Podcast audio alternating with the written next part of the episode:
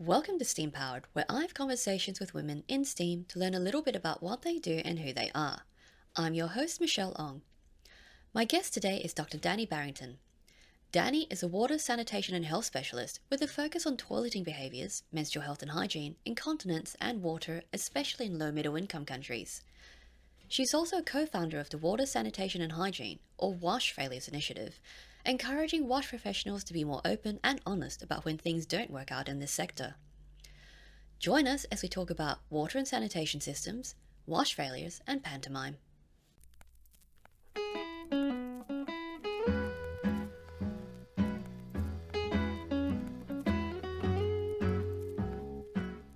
Welcome to Steam Powered, Dani. Thank you so much for joining me on the show. It's really great to have you on. Hey, thanks for having me. That's fantastic. So, yeah, how did you get into environmental chemistry and environmental systems engineering? That's a interesting combination there. Yeah, so I actually grew up in Rockingham in Western Australia, um, which, if you have a Google, it is a beachside city slash town. Um, so I spent a lot of time out in the ocean and um, you know, like literally swimming with sea lions and dolphins and stuff. Like, I know, Nice. like I'm making it up. Yeah, and and, uh, and going on holidays up to like Ningaloo Reef. We have a reef over on the western side of Australia uh, as well. That's not as well known as the Great Barrier Reef.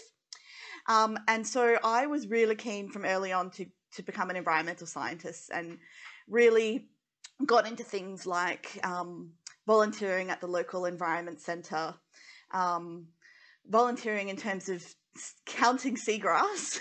it doesn't sound that exciting, but a really important part of the ecosystem down in, in Rockingham um, in terms of ecosystem health and stuff. So when I heard about environmental systems engineering um, at UWA, I was super keen to get into that and, and really um, my activist side of, you know, we need to work towards um, looking after the environment that we've got before we screw it up too much. yes. Um, yeah, and so and I really liked chemistry as well, so I thought I'd do the double degree um, with the chemistry, environmental chemistry side of things as well as engineering. Nice. Yeah. That's very cool. So, like, why specifically environmental systems? Because a lot of people just go into environmental science or they go into other areas. But what about the systems made it uh, special for you? Yeah, so I don't think at the time I understood what environmental systems engineering really meant um, until I was studying the degree, and probably even and until I was doing my PhD in it, and actually thinking about the fact that um, everything that happens in the world is all about context and the entire system that it works within. And so for me, I started out saying I want to do environmental stuff. I want to look after um, the natural world kind of thing. And then because we were working on systems throughout my degree, I started getting more and more interested in the social side of things and thinking about the fact that if we're engineers, we the whole point of having engineers engineer things is eventually for people or the environment. Like we're actually trying to achieve something. And maybe that's not immediately obvious all of the time. Um, you know, if, if you're designing a piece for a mine site, uh, you might not see directly how it then impacts on people, but it is actually the reason that we're doing the mining in the first place is to, to serve people, right? Um, Yeah. So as I got more into it and I started doing more what we would call in, in, in the UK, for example, they talk about it more as public health engineering.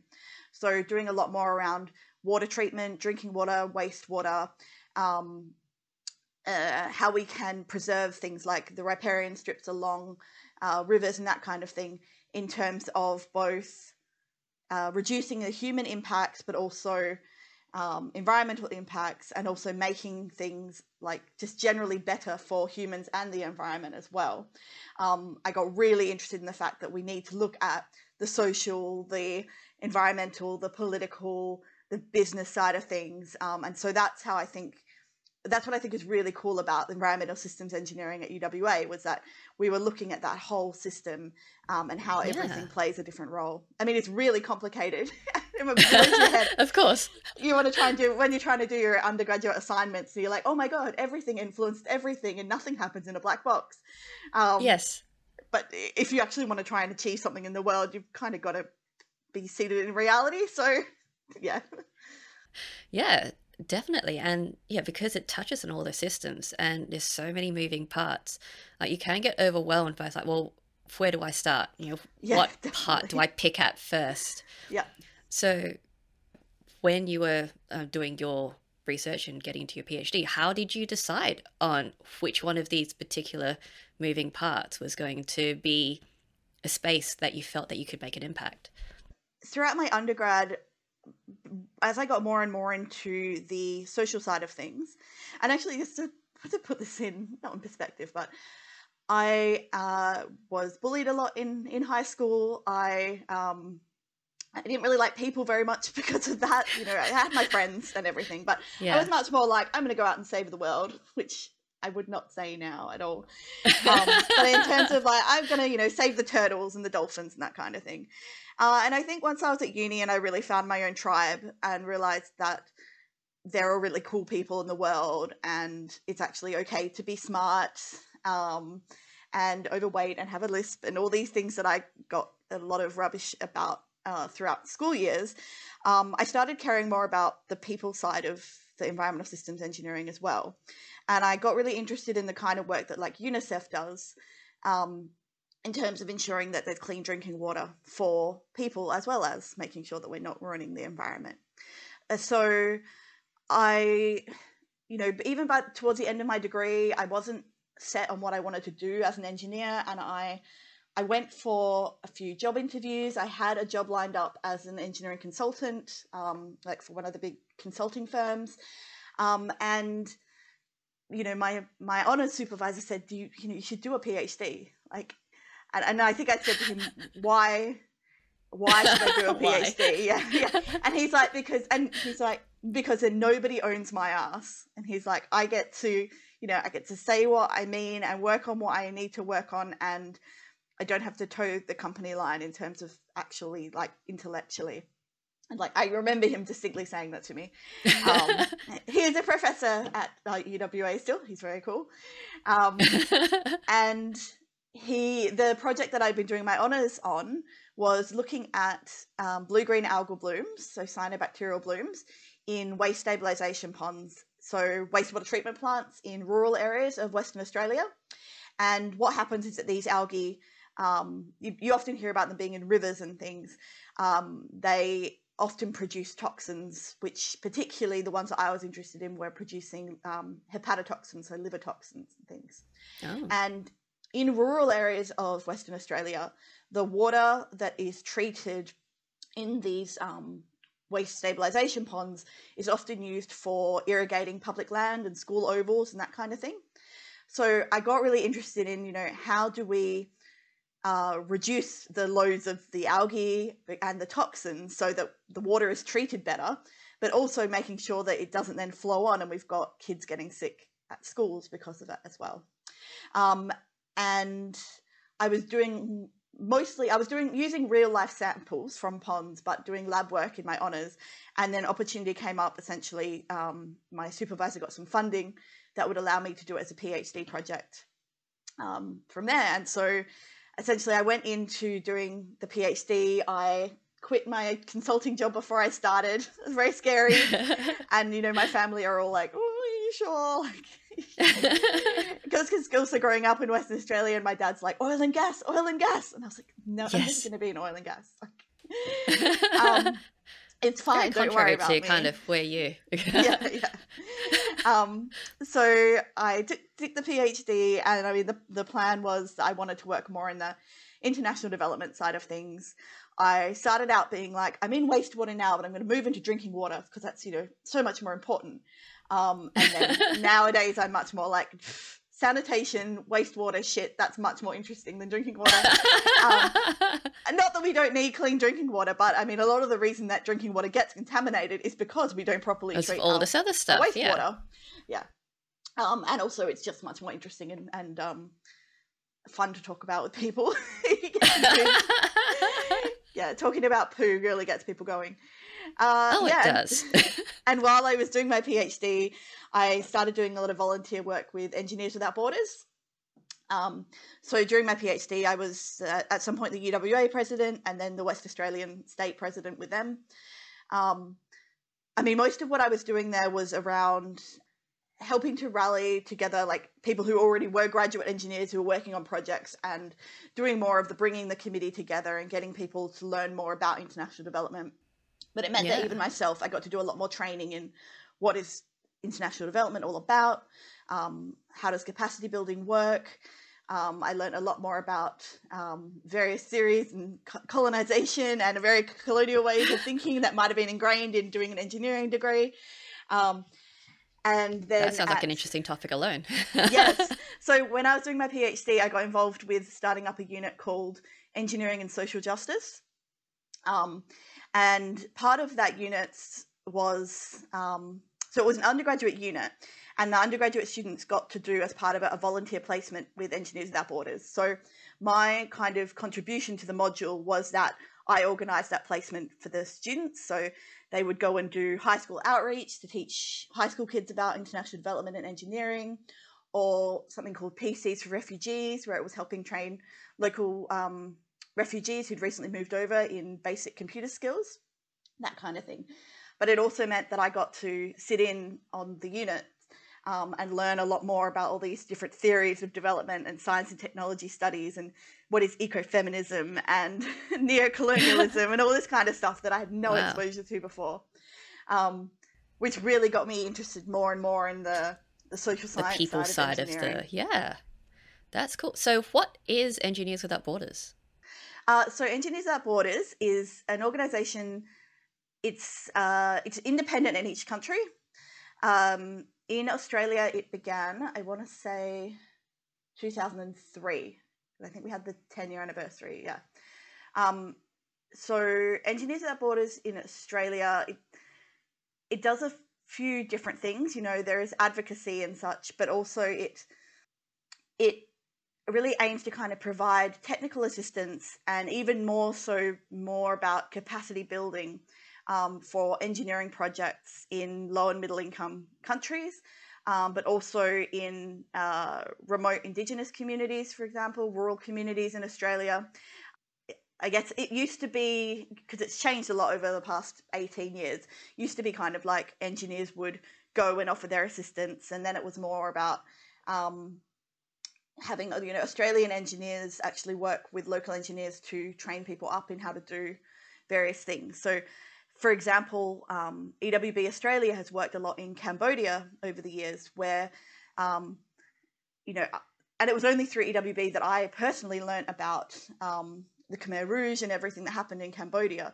Um, never learned about that in school, um, but but part of that is that um, when they were, you know, killing a lot of people in that genocide, they killed off a whole generation of engineers and people with degrees and people with these these professional um, backgrounds. Skill sets yeah. Yeah so a lot of what ewb has had done over the few years particularly when i was very involved with them um, was actually helping to capacity build the engineering training sector in cambodia so that they could produce more engineers because they'd lost a whole generation.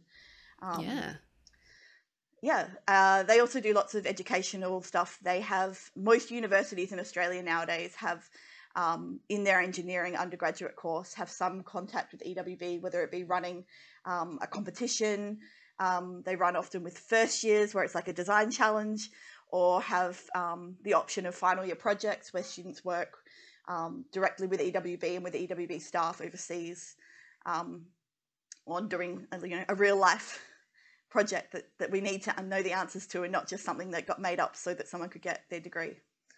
Yeah, wow. That's very cool. Uh, yeah, such a great initiative to be able to have and just get people a lot more aware about things outside their current sphere of influence. It's cool. Yeah.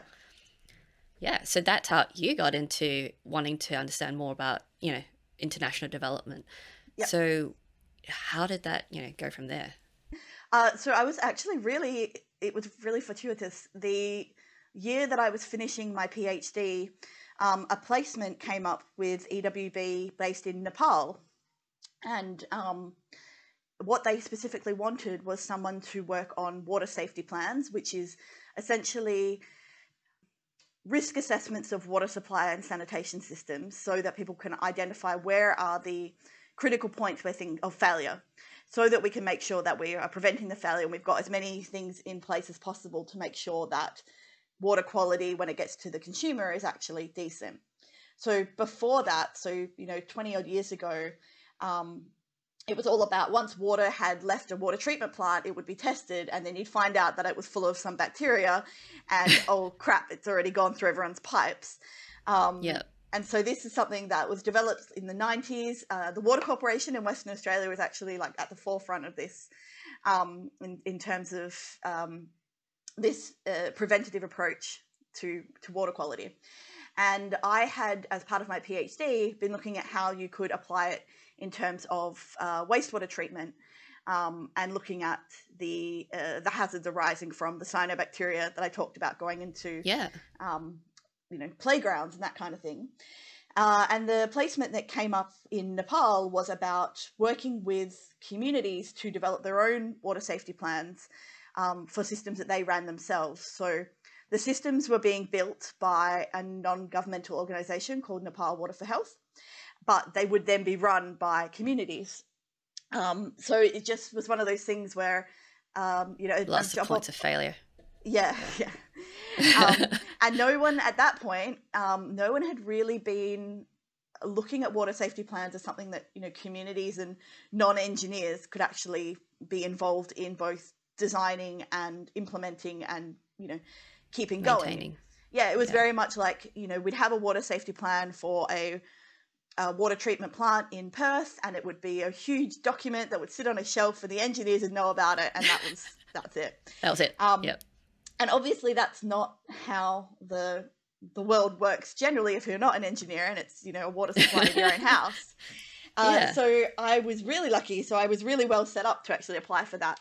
Um, so I applied for that placement. It was 10 months in Nepal working as a wash engineer. Um, and I got that position and quite quickly realized that it was a lot more about the community development and participatory side of working with people, understanding how people interpret the water systems, understanding people's priorities around water and sanitation, um, and then their daily priorities that you can make all the lists in the world, but if no one's going to look at them, that doesn't help you manage a system, that kind of thing. Um, yep. And yeah, so I got into, you know, the kind of stuff that we were doing was we were piloting how to develop these kind of water safety plans with sanitation as well, which is it wasn't normally in them at the time. Um, yeah. With a few different communities, and then trying to from there working out what did and didn't work, and trialing it um, so that we could then roll it out across all of Nepal Water for Health programs in Nepal.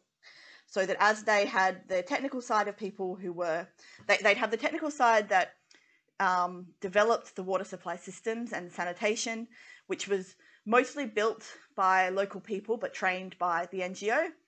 Um, you'd have the social um, community health workers that were being trained in terms of the behaviour side of things and then also then kind of looking at how you bring that together in terms of prevention and making sure that your system continues working and the way that people are behaving isn't impacting poorly on, on what you're trying to achieve technically. Yeah. Yeah, so and that was very much the, the you know the kind of activities we developed was how do you um, use different kinds of games and different types of engagement with people to identify what are all the risks in the system as opposed to what you might just do as an engineer and sit down and look at a diagram and lecture at them. Yeah, yeah. um, so that's when I got really keen on the um, the community side of things and really, I think, really recognized how important it was. I was like, well, I have an engineering PhD. Um, I don't think that I'm the most amazing engineer in the world. I can see that there are failings in terms of engineering, that it's not just the engineering that we need, and that maybe for me, the fact that I love working with people. And when I was an undergrad, I was one of the founders of the UWA Pantomime Society. So, which essentially meant that I was used to getting up on stage and making a fool of myself, and I have a very self-deprecating sense of humor, and yep. kind of just realizing that that was part of my professional skill set, not just something I like doing for fun, and that I, you know, what I could actually contribute more was I understand the engineering, but I'm also really like working with people, and how can I you know, I'm never going to be the person who designs the world class water filter, but maybe I can help inform that to be a water filter that is actually going to be used by communities. Um, yeah. so kind of came, kind of found my little niche there in terms of the people and the engineering um, uh, coming together in the Venn diagram. nice. Yeah. So 10 months in Nepal to do all that. That seems like a lot to do in 10 months. I mean, there had so there had been uh, volunteers there. I think for five months there'd been someone, and then another five months there'd been someone else. So they had trialed. Um, they'd started trying to work out how to do these develop these water safety plans in two sets of communities. Uh, and when I was there, it was looking at what had and hadn't worked in those ones, um, and then also re- looking at another three communities on top of that, I think. And so, really trying to bring together what had been learned over the past year um, to to uh, you know create this overarching plan of attack. So you know the kind of systems that we have in place, you know, in I guess major cities and urban environments, it's so different, and we take a lot of it for granted, obviously, because you know it's all up to the engineers. They sort it out. We deal with the you know whatever the output is. Yeah.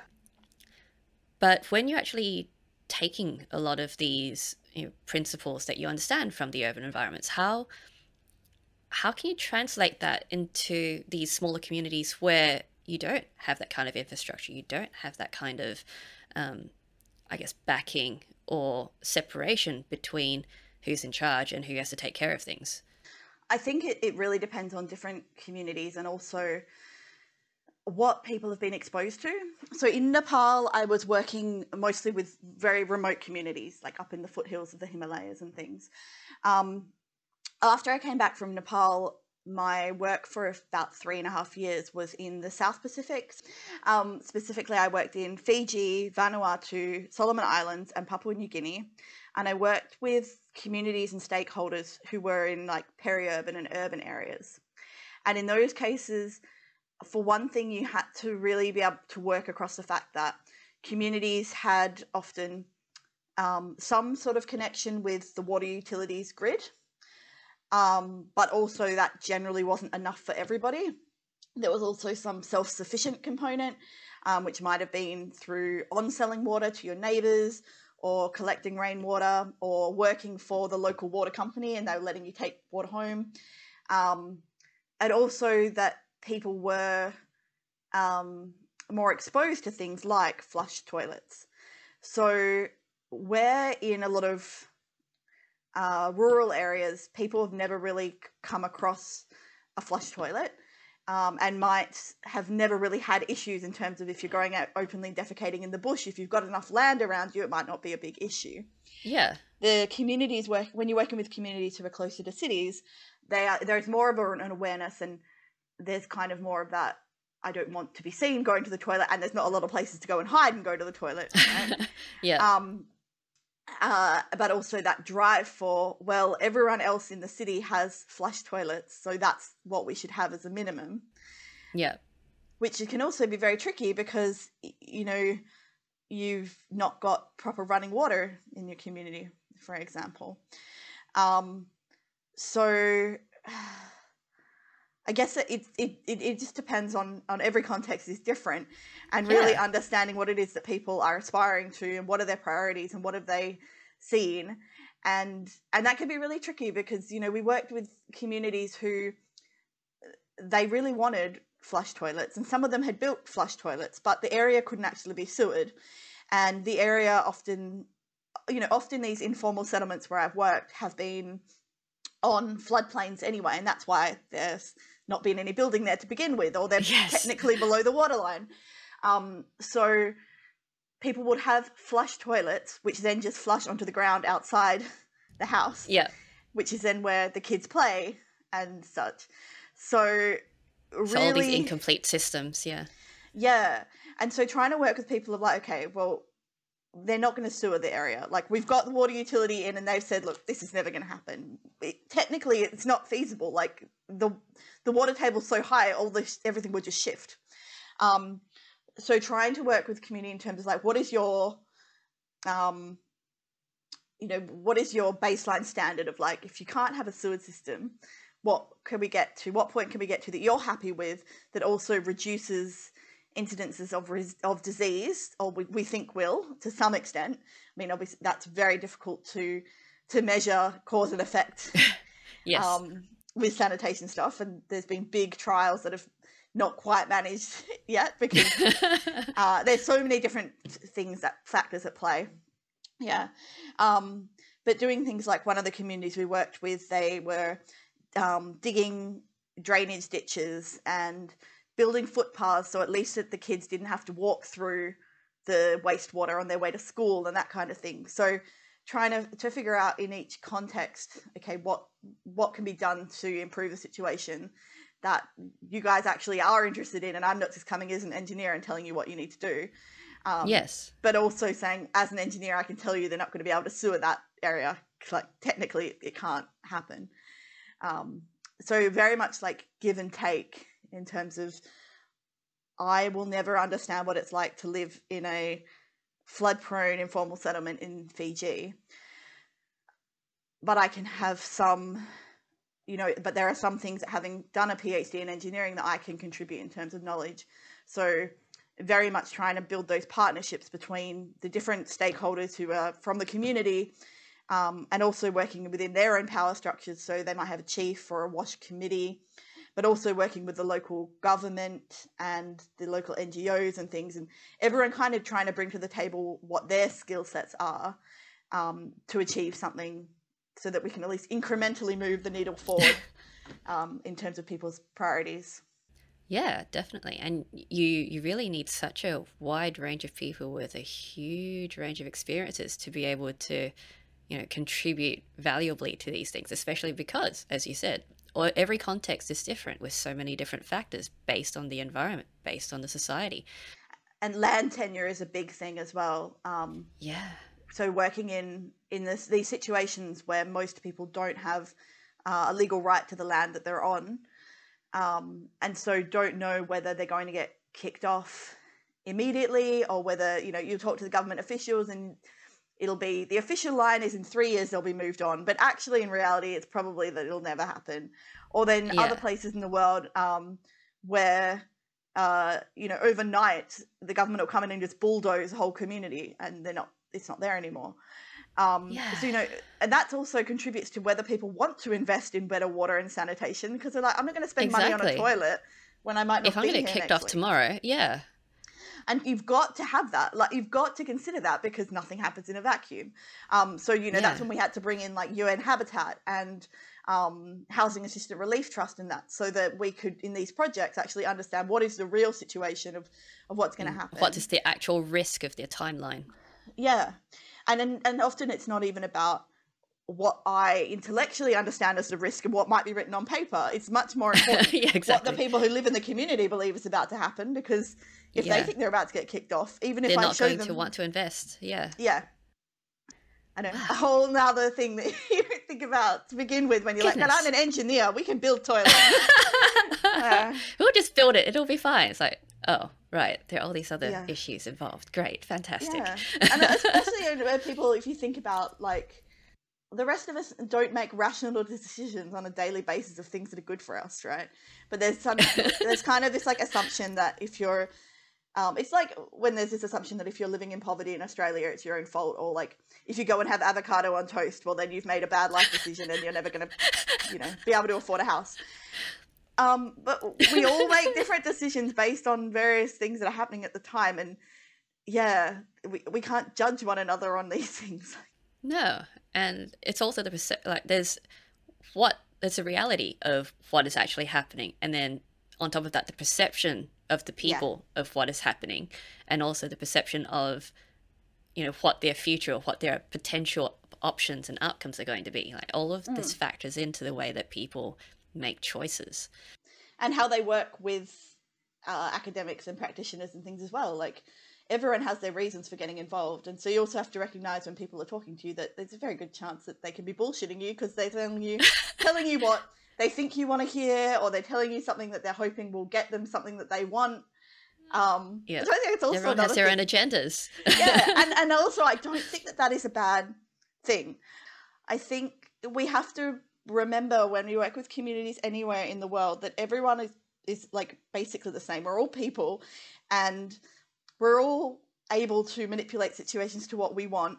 And I think it's disrespectful to assume that people won't do that just because they are poor and or whatever. You like just because you don't have proper sanitation or you're living in a in a slum settlement, why should I not expect you to be just as invested in getting the best outcome for your family that you think you can get from interacting with this NGO rather than perhaps exactly. doing exactly what the NGO wants you to do, you know? Yeah. Like, like let's respect people for being uh, having agency. Like Exactly. And everyone has their own priorities and it's you know, part of it is going to be, you know, your base survival stuff, but there's also wanting to advance and improve and for that everyone has different ways of gauging what that is for themselves and for their community. Yeah. Yeah, exactly. And sometimes communities are like, well, we'd rather spend our money on a new church. And I'm like, you know, like sure. I can respectfully okay, disagree, but I don't live there and that's your decision. And, you know, it might be like disappointing to me on a professional level, but um, yeah. That is the choice that they have made, and that is a legitimate choice for them. Yeah. Like we all do. Like, we all spend money on things that we probably shouldn't, like avocado on toast. I actually don't even like avocado, but yeah. yeah. But you know, you you you still have to work with that. So yes, I'm, I'm sure you want to build that church, but let's see what solution we can come up with with what we've got remaining to help yeah. with this other thing. Hmm. Find a compromise that will achieve both ends. Yeah, and it's that kind of balancing out the educational side of things with the like you know not forcing people to do things but making sure people are informed of all the facts and yeah understanding that um, it's okay if you if that's what you decide to do. Here are some facts on children getting sick and the fact that how many children die of diarrheal diseases every day because of unclean drinking water and things. So yeah. you know not expecting that people will always work off of the facts because like you know i know that i shouldn't eat mcdonald's but occasionally like that's i've got to eat the mcdonald's. Like, I, my body's like yeah it's, it's happening. Um so yeah recognizing that just giving people information doesn't mean that they're going to act but at least making sure that people yeah. have been informed about the, the situation i think is, is is important yeah like you, you can't oblige them to agree with what you're doing, but you can just, you know, let them know and help them out where you can. Yeah, which I think is very cool. life in general. yes, generally just how everyone should do things. It's just a yeah. regular yeah. thing. so you'd mentioned uh, that, you know, there are a lot of failures in WASH at the start of our conversation, or and even a couple of days ago, thinking, well, you know, how can you have that many failures? you know, clearly talking to you now, it's like, well, yes, that makes sense. You can see where you have multiple potential points of failure in such a massive system that you have to manage. And, you know, you've started an initiative called Wash Failures. So tell me about that.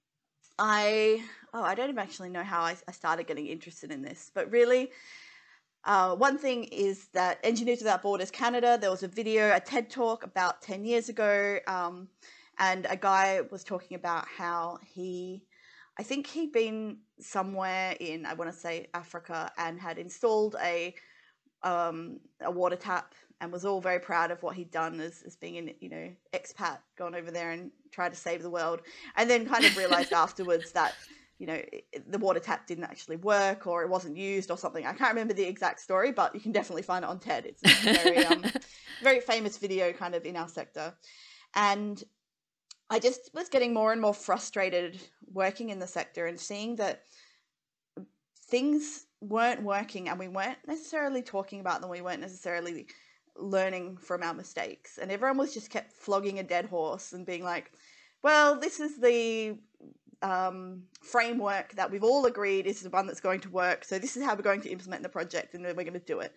And not being flexible enough to actually think, oh, it's not working right now. Let's change our approach. just keep doing the same thing.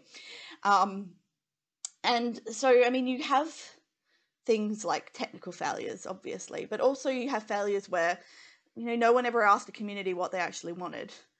Um, or just you know something's being implemented and clearly it's not working but no one ever stepped back and said let's let's change how we're doing it. So yeah. a few years ago a couple of colleagues and i um, we were kind of like we need to talk about this more. There have been a few people who've tried to get the conversation going around failures. There's been a couple of publications but people just aren't really engaging people don't have time necessarily to go online and document everything that's gone wrong in their projects, or they may not want to do that for various reasons. Um, so we started running these game shows at international conferences called um, Blunders, Bloopers, and Foul Ups. Um, and it was a way of like kind of in a fun way getting people to share failures that they'd seen in their work. Um, you know, we did things like we'd have questions and, the, and the, the contestants had to decide which ones were the real failures and which were the fake ones. Or we'd have um, kind of like, have I got news for you? Or uh, Good News Week used to be on Australian TV. Yep. Like, here are four different pictures that describe a failure. Tell me what the failure was.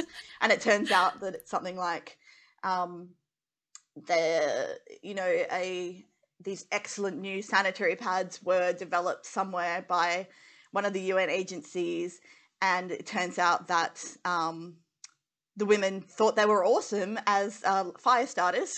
So they were definitely getting used, but they weren't being used for, for menstrual health. Um, That's awesome. All those sorts of things. yeah, like there's so many different ones. Um, and so we got people talking a lot more. And um, we kind of, the first time we ran the game show, uh, it was so well received and people were like we need to have like a manifesto for this. We need to get people talking more. And it has to be something that doesn't take a lot of effort to, to get people engaged in this conversation. It's not like you must write down your failures in this database that no one's going to ever look at online. Um, and that's how we kind of came up with the nakuru accord because the first that conference happened to be in nakuru in kenya. Um, and i think it's nine different principles that we collectively, there was about 80 of us in the room, um, decided were principles that we felt were really important for us to live by as WASH professionals.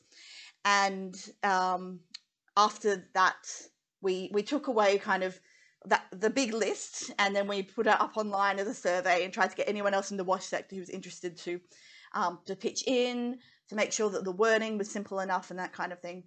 Um, and then eventually on World Toilet Day 2018, we released the accord as something that people could sign and say, as a wash professional, these are the principles I'm going to live by.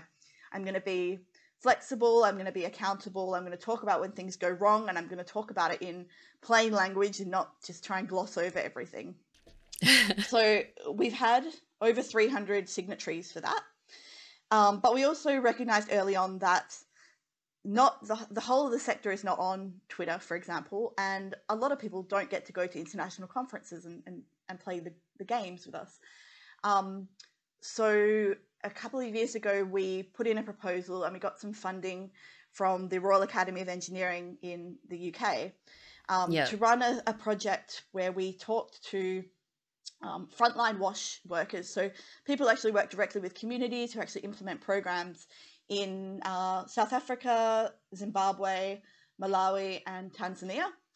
Um, and we are we've just been analyzing the results from that. So we ended up interviewing 108 people about what they felt were the reasons for failure of their projects or projects that they'd seen. What is the culture of failure like in their organization? Are they actually allowed to talk about it? Who talks about it? And how can we change that culture of actually to shift it that it's something that we can be more open and honest about. So yeah. again, recognizing that having a having the Nakuru Accord and something that people can sign might be, uh, you know, in my community of practice might be something that is works really well and something that uh, people are keen on, but we don't want to assume that that's the best for the for whole everybody. sector. Yeah. Yeah. Um, so we're now uh, starting to we're analyzing those results and finding out the different reasons why projects fail uh, or why the local practitioners think projects are failing. Big thing is lack of community engagement in projects, um, but also like over promising donors because donors are expecting such high return for projects and um, yes not being able to sustain projects beyond project cycles. So saying, well, you know, it worked at the end of the two years, the taps were all there or whatever, but you know, a couple there's of no years later, continued. Yeah. yeah, there's no maintenance and that kind of thing. Um, so I guess the the big recommendations that have come are coming out of that so far is from the frontline wash staff is we need to have more flexibility. We need donors to be more open um, to actually, you know, kind of expecting us to be sharing when things are going wrong, but also allowing us some autonomy to shift things if they're not Yeah. working. Um, particularly where it's like, you know, it's a big multilateral donor and they've said, well, we want the project done in this way. And Yeah. the local staff realize it's not always that's not realistic. working. Yeah. Yeah. And local staff often are like, if we actually changed it in this particular way, it could work locally, um, but don't often feel they're empowered enough to, to be able to bring that up and think, oh, fine, we'll just keep doing what they've told us to do and it won't work, and then we'll kind of cover it up. Yeah. Um, and then also just more of a wanting some more local platforms for how you can actually like share with other people. So between organizations, there's a lot of there's a lack of communication. There's a lot of replication, and everyone's trying to fight for that same slice of pie in terms of money, right? Um, yeah. so I guess it, uh, part of it is trying to.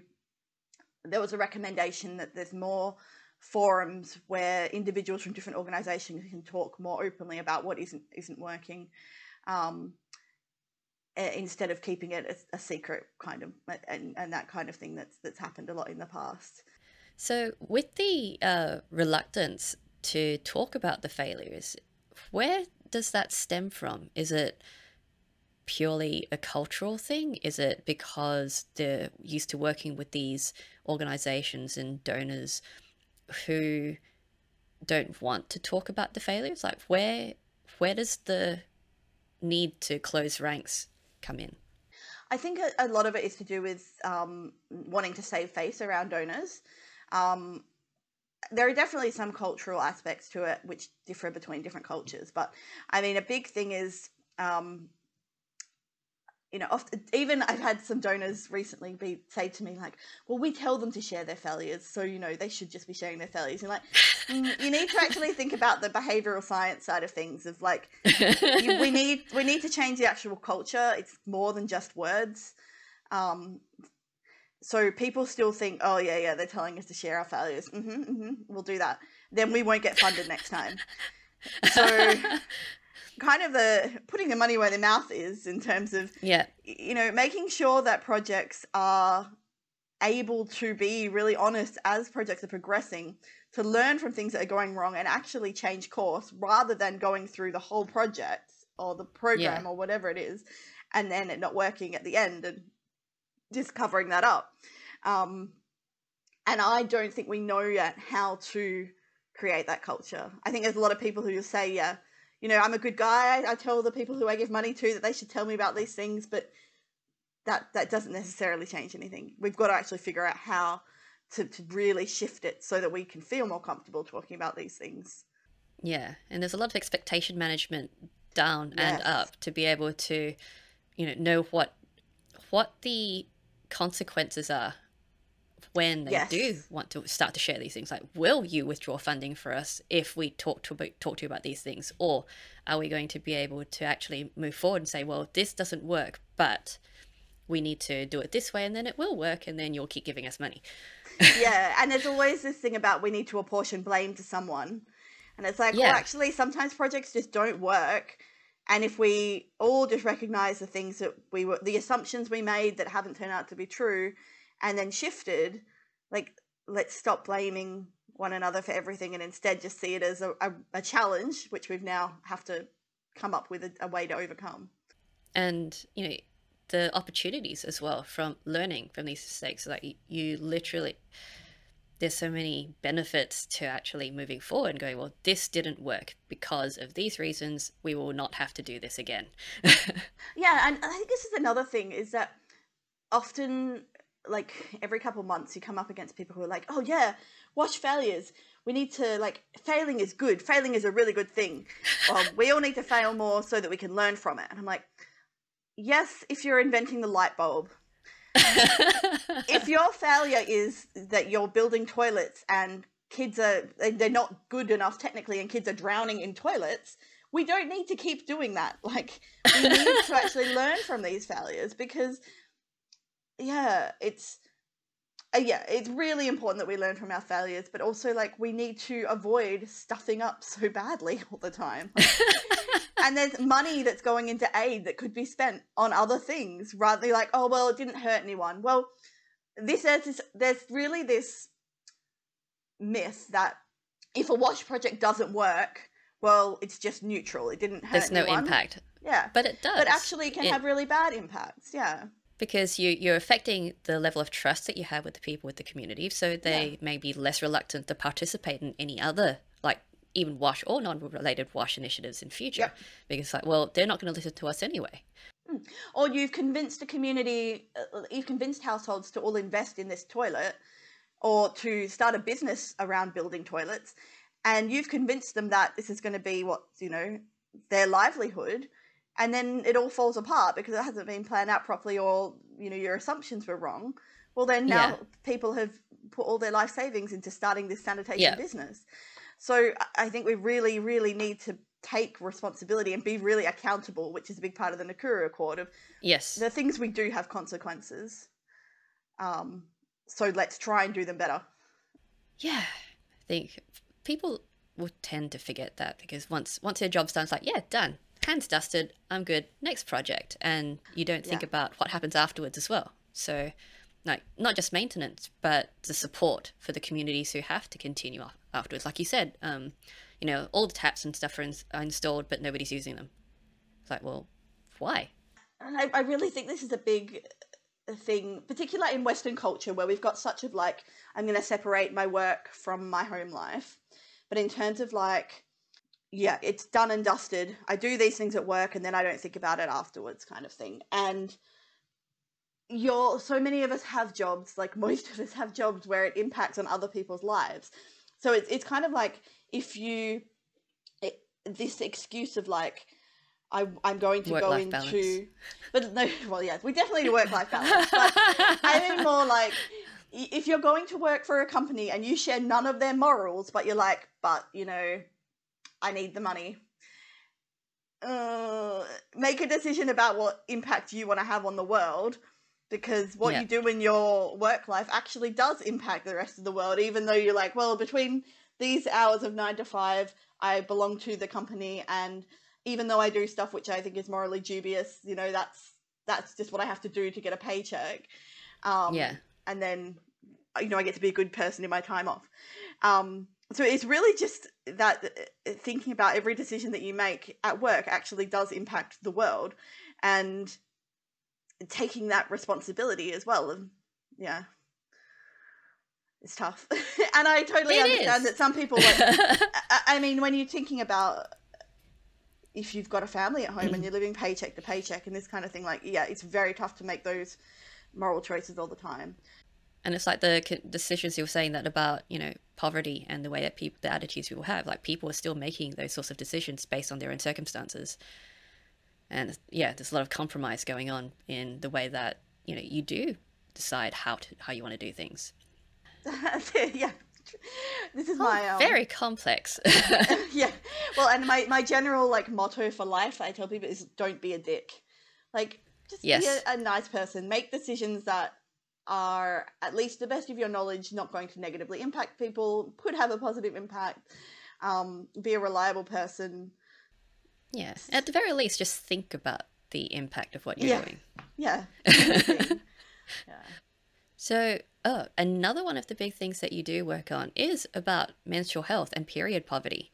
So, you know, how how does that relate to the rest of the work that you're doing at the moment, or is that just a, a it's different aspect of what you're doing? When I started working in Nepal, um, I guess probably about 20 years ago, the water and sanitation sector started getting, I think because there started being more women engineers in the mm. field and realizing that if we were going to talk about toilets and things, actually, why weren't we talking about menstrual health? Um, not to say that menstrual health is automatically related to toilets, but at least in our context, often that is where you do manage your period. Um, yeah. Uh, so programs started as I, you know, when I was in Nepal and that, we started talking more about menstrual health um, and solid waste disposal and personal hygiene and how that's linked to water and sanitation as well. And yeah. you need enough water to be able to bathe and that kind of thing. So I guess my work has, I'm doing more and more stuff in menstrual health. And when I was working in the South Pacific, um, was also when I kind of realized how bad the situation can be in high income countries as well. Um, I heard about uh, a woman who had started an organization called Share the Dignity um, in Australia, and at the time, um, the, very much the focus was on making sure that um, women who are experiencing homelessness had access to menstrual health products. Yes. Um, and so I contacted her and I got involved, and so I was one of the founding board members for that organization and that's how I got a lot more um, knowledgeable about the fact that this is a big big issue in high income countries as well. It was something that at the time, you know, this was six years ago, no one was talking about. Um, we just kind of started talking in the media about um, menstrual huts in Nepal and girls being banned from yes. staying with their family when they had their period, that kind of thing. Um, and so we've seen more and more uh, media coverage about the fact that yes, there are a lot of issues in terms of girls not having access to menstrual materials overseas, but also in Australia and other high income countries as well. Um, so I've gotten more involved in that side of things and um, a big review actually that I've just submitted to a, to a journal and we've got a, a preprint up if anyone's interested. Um, rec- what we really recognize and something that hasn't gotten into the media so much is the fact that not having menstrual materials is is rubbish is uh, yes. can have a lot of impact on people's well-being um, but also just the fact that menstruation is still so stigmatized um, yes.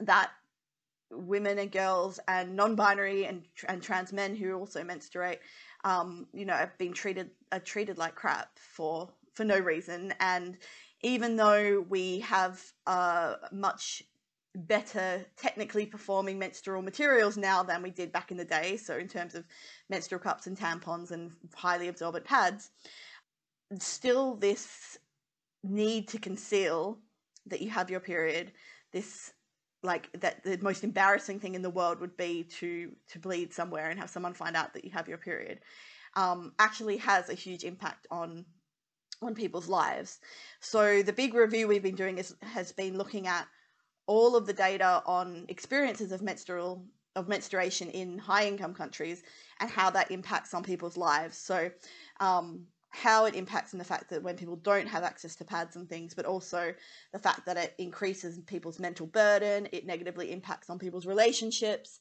um, yeah. participation, and participation in things like there's everyone likes to talk about girls not going to school because they don't have pads, but also most of the research that I've looked at girls are not going to school because they're in pain. So actually, what we need to be addressing is is is that side of things as well. Um, yes. You know, and, and taking women seriously when they do go to the doctor and say they've got menstrual pain instead of doctors blowing them off and saying we've just got a low pain threshold, which happens a lot, a horrific amount. Um, so that's part of my uh, another one of my things that I'm kind of a big advocate for is we've got the work uh, that there's been more and more work coming out of low and middle income countries talking about here are the impacts of poor menstrual health on on people. Um, and then we've got said okay well here's the uh, review of the basis of all the evidence we have in high income countries as well. And actually what we're, we're seeing is that they're very uh, the impacts are very similar. Like yes. having a period anywhere in the world at the moment it is stigmatized and you it, it leads to to people um, having poorer relationships, having a poorer lifestyle, um, and we need to actually address multiple issues there, multiple angles. People need menstrual materials, but also until we reduce that stigma, we're not going to have optimal well-being around menstruation. Yeah. So yeah, that's kind of how I came to be more involved in that side of things as well one of the reasons I got so interested in this, and I have a another paper in review with a, a PhD student around. I was getting really annoyed about engineers saying that if you just put a sticker on a toilet that says "Don't flush your tampons," that people won't flush. and being like, well, people flush everything. yes, you can find anything in a toilet. But people were like, no, no, I put the sign up, and therefore my hands are clean, and I have no responsibility anymore. And I'm like, mm, well, we still have these issues in. So you can argue that in a lot of low and middle income countries, the girls are saying like, oh, there was nowhere to put my product, so I put it down the yeah. toilet. Um, but you know, in high income countries, we've got these fatbergs in our sewers because yes, people exactly. are flushing. I was going to bring that up. Things. Yeah, people are flushing so, everything. Yes, so even when there is an, an option, there might be a nice sanitary bin in a workplace or just the bin at home, etc. Um, so the some work we've been doing is, you know, what are the behavior, what are the different reasons that people give for disposal behaviors, and saying, well, if you're an engineer, actually, stop just saying, well, we technically put an incinerator there and so it should be fine. Actually thinking about how why people make these decisions to do different things and how that then, you know, can totally stuff up your engineering system in terms of your, your wastewater yes. treatment or whatever. Like it's really important for you that somebody considers what people are thinking when they do this. Um, so yeah, so there's definitely end that engineering link there. yeah. Yes. And I'm not saying that engineers have to be social scientists. I'm saying that engineers need to respect social scientists and actually have those conversations yeah. and and bring that into designs as well.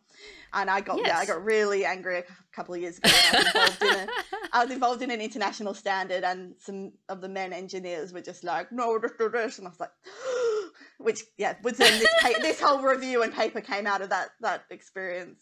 So wow. hopefully that will get published soon as well. try and get in front of some engineers. But, but that is the thing, isn't it? Like we, we go, okay, well, we, we've come up with a solution. Of course you're going to use it. No problem. Done. yeah. And it's like, well, yeah, you've provided the solution and, you know, that's nice. What was, what was the actual problem? Like, yeah. It's yeah, like, you do uh, address the actual issue. Yeah, it's like the, uh, don't know, you've probably seen it, the tire swing um, meme. I guess it's a bit of a meme. Sure. Uh, they bring it up with in terms of project management and but the the joke is that you know the project manager says okay well i need this thing and it ends up being this fancy looking you know swing with bells and whistles and things that you don't need at all and then you ask different people as part of the rest of the team building the thing what they are going to do with it and they come up with all these weird things some of them don't work some of them are completely redundant things that are physically impossible and the things they didn't ask the client, what do you want? And they just wanted a tree with a tire, and a rope. Yeah. yeah. And you know, they you know, that's all they wanted and all these other people were coming with these solutions that just yes, they met the criteria in a general way. Yeah. but it wasn't actually what they wanted.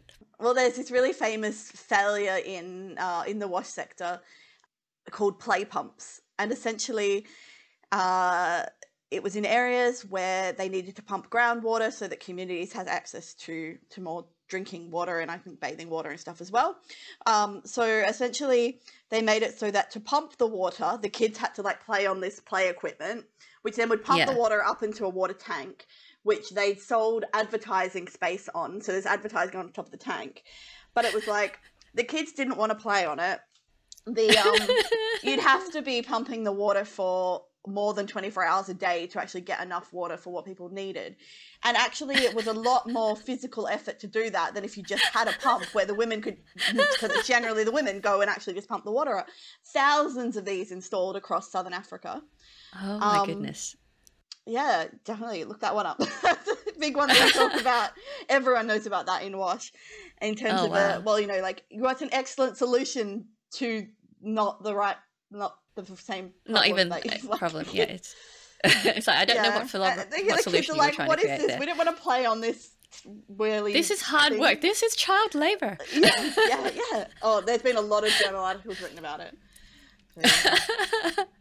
That's amazing. Mm. Ah, all the more reason for needing to talk about wash failures. yes. And because it's a kind of thing that people are tagging me on on Facebook on a daily basis, like people not in the wash sector, like, look at this amazing idea, and they're like, oh god, we just need to think these things through. Ah, uh, yes. Seems like a good idea at the time, I'm sure. Just yeah. wasn't screened. some ama- yeah, some amazing technical stuff where I'm like, yeah, I could totally get on board from an engineering perspective, but did anyone actually ask if someone needed that? like, so. Yeah, I definitely I can see much more interesting than drinking water. um, yeah, I can definitely see how it's just so you know, there's just so many different parts of it that are so important and you know, when you look at it from a technical engineering or administrative perspective, it's like, yeah, the solutions are so obvious. Mm. And that's only, it only works if you take that in isolation of everything else, in which case you're not solving anything. You're not addressing yeah, yeah. any of the issues that are actually um, needing to be addressed. Yeah. And don't we all want to feel like what we're doing for work is actually being useful? Like, you don't want to be like, well, I got paid for my eight hours. Turns out it was a complete waste of time. Like, I don't like doing that. But I don't I like writing grants that don't get funded and I feel like I've wasted my time. Like Yes. And you know, the value isn't just in creating the end product, it's actually creating an end product that's valuable to someone else. Yeah. Yeah. Yeah. Very cool. Okay. So, uh yeah, time wise, let's move on to a couple of those other little things I wanted to ask you. Mm-hmm. Uh, completely unrelated, but could be related. so, what hobby or interest do you have that's most unrelated to your field of work? thinking about this, I think uh, like treasure hunting, geocaching. Do you know what geocaching oh, is? yes, geocaching. Yeah, so my yes. husband and I really like doing things like uh, geocaching. For for anyone who doesn't know, essentially, it's like members of the public leave little um, capsules and things around places all around the world, and you've got to like solve clues to find them. And sometimes you find yeah. them, and they're like in the craziest places. And often people will put them in a place of like uh, where there's an amazing view or there's a really cool story that I think you should hear. Um, nice. So yeah, that kind of thing, and then we'll do like treasure trails and scavenger hunts and, and all those different ones which come up in, in other places. So yeah, oh, and if we can take so cool. our dog, that's even better. oh, nice. Yeah, like geocaching was huge years ago. I like it I can't imagine it ever dying out, to be honest, just because the adventure of being able to just find stuff and solve clues to, you know, look yeah. for all these other little bits of treasure. That's awesome. Yeah, we do a lot of escape rooms as well, but you have to budget for those because they're pretty pricey. yes, those are a bit different. yeah. That's cool. Are there a lot of geocaches in Perth? Um, there are actually. We haven't done as much um, since we've been back we did a lot when we were living in the UK, um, particularly because yeah. we were traveling a lot. Um, but I have yeah, looked helps. at the maps, and there is there's definitely been more and more in in WA in, in the last few years since we started. Oh, nice! Yeah, that is awesome. Very very cool. Yeah. yeah, I did want to do that at some point. Didn't get around to it. Might have to give it a go. yeah, yeah, definitely. And and I mean, it, there's also ones like a lot of people do it with their kids, and you can choose like the difficulty level, so you can yes. choose ones which are a bit easier for kids to find and that sort of thing. And often oh, the kids, the, those sorts of ones, you know, people will put stickers or figurines and things in there that kids can find. So. Ah, oh, that's nice. Yeah. Yeah. Yes, I think my child would like that. she likes presents. But yeah, that'd be cool. Uh, yeah, that's awesome. Uh, oh yeah, I wanted to ask you, what started you on the pantomime thing? Um, just so I lived at college, uh, and in my first year of uni, there were um, one of the guys who lived at our college was from Bristol Uni, and one of the girls at the next col- the college next door was from Bristol Uni, and they decided let's do a pantomime because uh, it's yeah. such a big thing in the UK, and we love it. Um, so we did one between the two colleges, and it was amazing nice. fun. And I, you know, I always liked doing like acting, but not serious acting, just having yeah. fun. Um, of course. And so then after we did that first show, it was like, well, maybe we should actually make this into a proper uh, university society. So then the next year, um, it became like part of the UWA Guild. And what's really cool is that my husband and I just moved into our um, first house that we own, and we've we've lived in a lot of different places in the last few years. So we had a lot of stuff in storage. And my parents were like, "Here's all your junk from your undergrad years and things." And I found like all the show posters from and oh, like nice. banners and things. And so I contacted the current pantomime society and said, you guys got any interest in these? And they're like, oh, yeah, yeah, we're going to have an 18th birthday party. The Panto Society is 18 years Aww. old now. Um, that We'd love to have all that as like decorations and things. Um, so That's I took cool. them in a couple days ago and they're like, when are these from? I'm like, uh, 2003 onwards. They're like, oh, that's so ancient. I was like, oh, God. oh, God. So that's harsh. Um, but yeah, I mean, it was just something that was really fun. I was doing it for fun at the time and yeah. realized that um, I actually got a lot out of it in terms of the skill of just being able to get up on stage and just not care what people think and just yes. have fun i think is really has, has worked really well in my favor. Yeah like it's it's a good skill to have and you know kind of makes you more humble. Yeah and, and, because i'm a lecturer too like so yeah. it really helps that with my students i mean it helps with me not being so nervous when i'm talking to students but also makes like be more approachable. Um, and yeah. because the things I talk about are can be pretty funny sometimes. So yeah, yeah, that's cool, and it, it's a good way of being able to bring, I guess, lightness to whatever it is that you need to address, especially because a lot of these mm. are pretty serious issues. Yeah, yeah. Some of the stuff I've seen is pretty, pretty horrific. Um, yeah, yeah, and at, at the moment, uh, because a lot of the communities I've worked with, you know, end up in the time while I'm working with them will be hit by cyclones or flooding or yep. the one of the communities I'm meant meant to be working with at the moment in Cox's Bazar. So the Rohingya refugee camp in Bangladesh um, was the one that last week there was a huge fire and a heap of people died oh. and have been displaced again. So I think there's just so much crap in the world that sometimes it's yeah. nice to have a lighter way of engaging with people on the on the issues and kind of getting yeah. people in there. Yeah, and it makes it more accessible as well because, as you said, a lot of these issues are taboo. So being able to communicate or present that in a way that, you know, is not insensitive, but at least makes it, I guess, more digestible for certain yeah. people. Yeah, that's cool. Awesome. Okay, and which childhood book holds the strongest memories for you? I was having a think about this, and I couldn't really think of like a traditional kids book, but I was when I was about eight. My mum gave me. I, I think actually it might have been Santa. Um, someone gave me this picture book, and I guess it was like a coffee table book called uh, Coral Reefs: Nature's Richest Realm, and Ooh. it's just beautiful, beautiful photos from coral reefs around the world. I think, particularly from Australia, this one, and it was just something that I would just flick through constantly all the time. Something that I've again yeah. come across now that I'm um my parents are trying to unload everything from my childhood to our um, and and yeah, so very much along that environmental side of things. Yeah. Um that's definitely a thing. Like a lot yeah. of people mentioning books that seem to tie into what their adult interest tends to be. So Yeah. Yeah, that's very cool. But I mean, I also liked Goosebumps books and Babysitters Clubs. And I'm just not sure how influential they were on me. Although Teen Power Inc., they were mystery solvers, so you know maybe that's where yeah. the geocaching comes Could yeah. be. Yeah, but yeah, all of those books very like when you're growing up, there are a lot of things that influence you in different ways, and yeah, um, one of my other guests was saying, you know, I wanted to talk about, you know, I, I, mentioned this other book, but what I really wanted to say was I really like Babysitter's Club.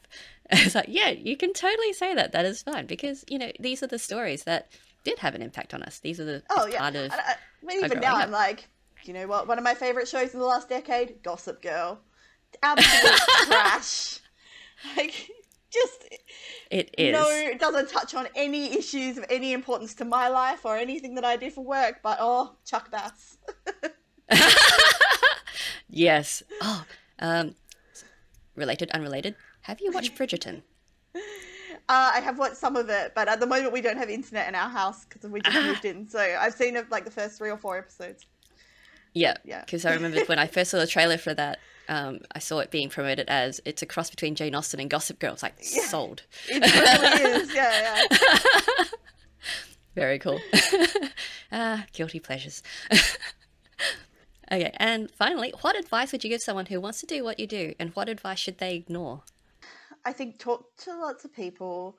Uh, as I've said before, kind of like live by your own morals. Um, make sure that what you want to do is something that you are happy with it being part of the world, right? Like Yeah. that, you, that your contribution is at least not doing harm.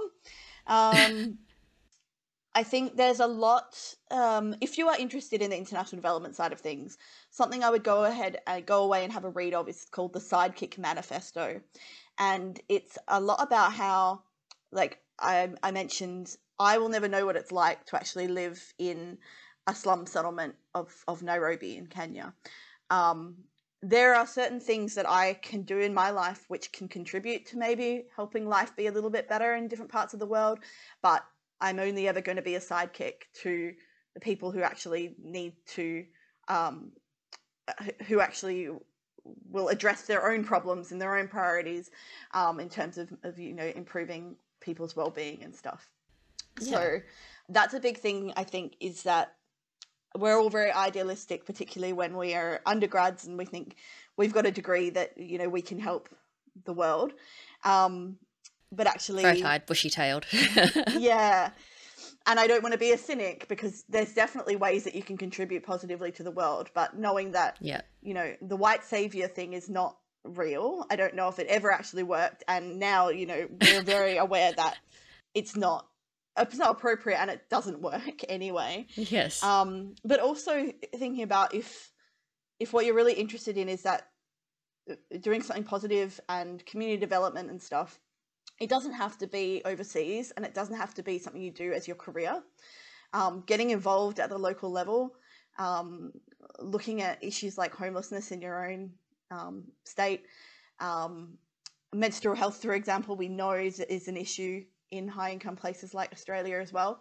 Um, so even if it's something that the stuff that I do really interests you, there are ways that you can get involved without it having to be the the be all and the end all that you you know leave your career and um, or, or it becomes your entire career. Like there are positive changes that you can make um, just in your own life as well. yeah. Brilliant. Yeah, you can. Yeah, always ways that we can contribute. Yeah, exactly. Yeah. And because you know people always say, "Oh my god, what you do is amazing." You're like, it's just another little thing. Like we can all do things that are important. But it's the it's adding up of the lots of little things, and that's you know, yeah, that's where the important part is. Very cool. Good advice. and don't be a dick. And don't be a dick. Yes, big one, big one right there. So, if people want to know more about what you do, uh, or reach out, where can they do that? um, if you're interested in all the failure stuff, um, the best thing to do is follow us on Twitter, which is at FSM underscore fail. And we can put that in the show notes, I think. Yep. Um, and I'm also on Twitter at Dani underscore Barrington, and that's probably the best way of, of seeing what I'm up to and also getting in touch. I'm pretty pretty on top of that. Um, and I share a lot of links about all the things I'm interested in all the time. So Yes. Brilliant. filter, Okay, filter cool. out what you're actually interested in Definitely. But yeah. amongst all the ranting. Ah, no, the ranting's good too. okay, well, thank you so much, Dani, for speaking with me today. It's been amazing learning more about you and what you do, and all of these amazing things to do with the wash sector and I guess the impact of everything on everyone. yes. yes. Be accountable for everything you do because it impacts on everyone else. So, Yeah, and that's with everything, everywhere. Okay, well, thank, you again. It's been Yeah. such a wonderful conversation, and I hope you have an amazing day. Thank you. You too. There's so much to consider with water and sanitation systems and infrastructure, and many factors involved to ensure that these systems work and continue to serve a community in effective and useful ways. It's also been fascinating to learn about the similarly complex issues around period poverty, globally and in various socioeconomic segments. To learn more about Dani and what we discuss on this show, or to connect with us, please visit the Steam Powered website at steampoweredshow.com. You can also reach out to Dani on Twitter at Dani underscore Barrington and learn more about wash failures at FSM underscore fail. If you enjoyed this conversation and want to hear more like it, subscribe to this podcast and share this with your geeky or geek curious friends. You can also support Steam Powered on Patreon and Ko-fi under Steam Powered Show, the links for which will also be in the show notes. Thanks for tuning in, and we'll see you next time.